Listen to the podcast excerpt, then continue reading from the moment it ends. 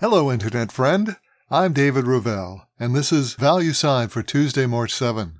For all of our articles and podcasts, visit valueside.com.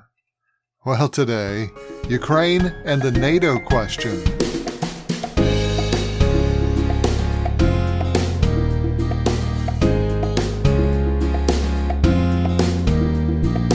Oh, well, for Joe Biden, history began the moment he placed his hand on the Bible and swore to become the 46th President of the United States. All that happened before became irrelevant for Biden.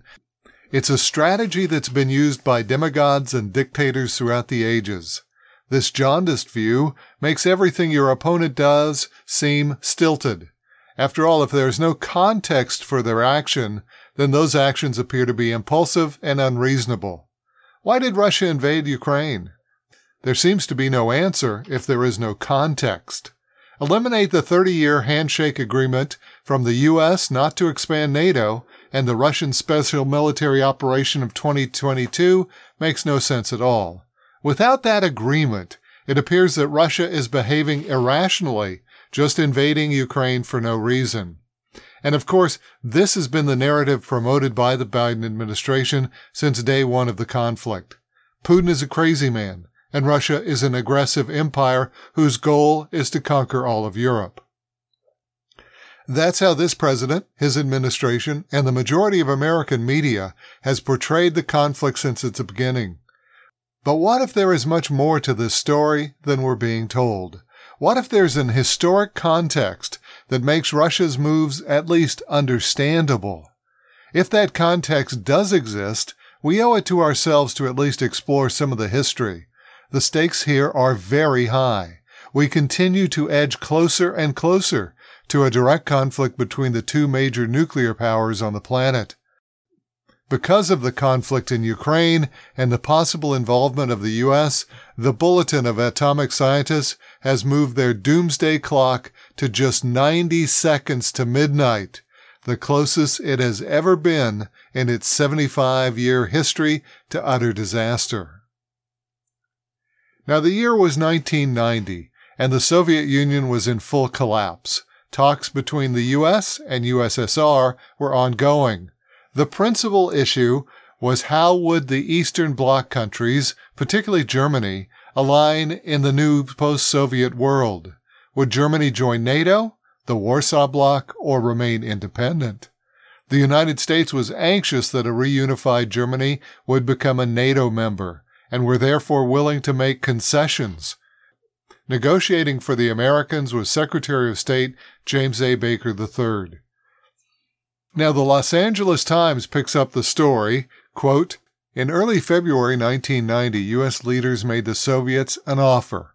According to transcripts of the meeting in Moscow on February 9th of that year, then Secretary of State James Baker suggested that in exchange for cooperation on Germany, U.S. could make the ironclad guarantee, quote unquote, ironclad guarantee that NATO would not expand one inch eastward. Less than a week later, Soviet President Mikhail Gorbachev agreed to begin reunification talks. No formal deal was struck, but from all the evidence, the quid pro quo was clear. Gorbachev acceded to Germany's Western alignment, and the U.S. would limit NATO's expansion quote unquote Los Angeles Times of May 30, 2016. But things have changed under President Biden. For 30 years it had been settled that the borders of NATO would stop well before Ukraine. As President Vladimir Putin points out, should Ukraine join NATO and NATO place nuclear missiles in Ukraine, Russia would have no defense. The missiles could be launched without warning and without time to intercept.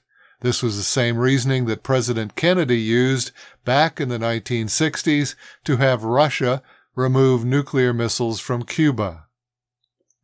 But all that seemed to have changed when Joe Biden became president. Suddenly, all of the background was gone. It was a new world without history. So Secretary Baker promised that NATO would not move one inch east, and that was all forgotten or ignored. On December 2, 2021, the Organization for Security and Cooperation in Europe, the OSCE, was meeting in Stockholm, Sweden. Russia forces were beginning to form on the Ukraine border, but it was not at all clear whether Russia would actually invade.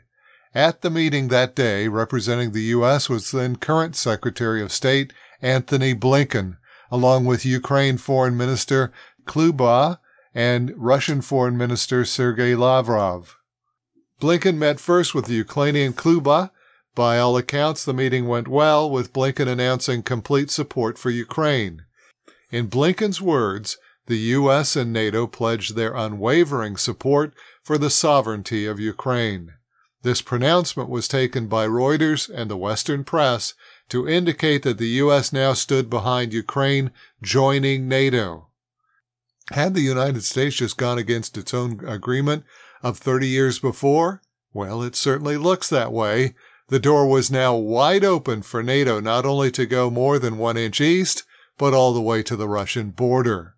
And in case there was any doubt, just five months later, on April 26, 2022, in a Senate hearing, Senator Rand Paul would make sure that Blinken was indeed endorsing Ukraine membership in NATO.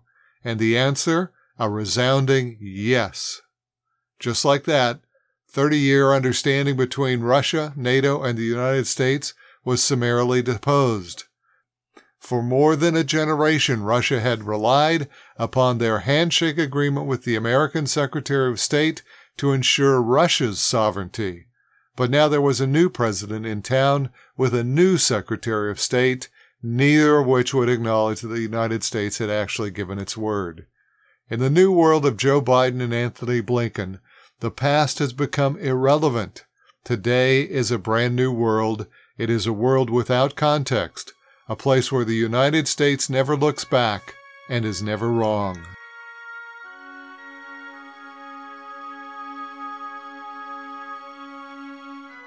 And that's the value side for Tuesday, March 7.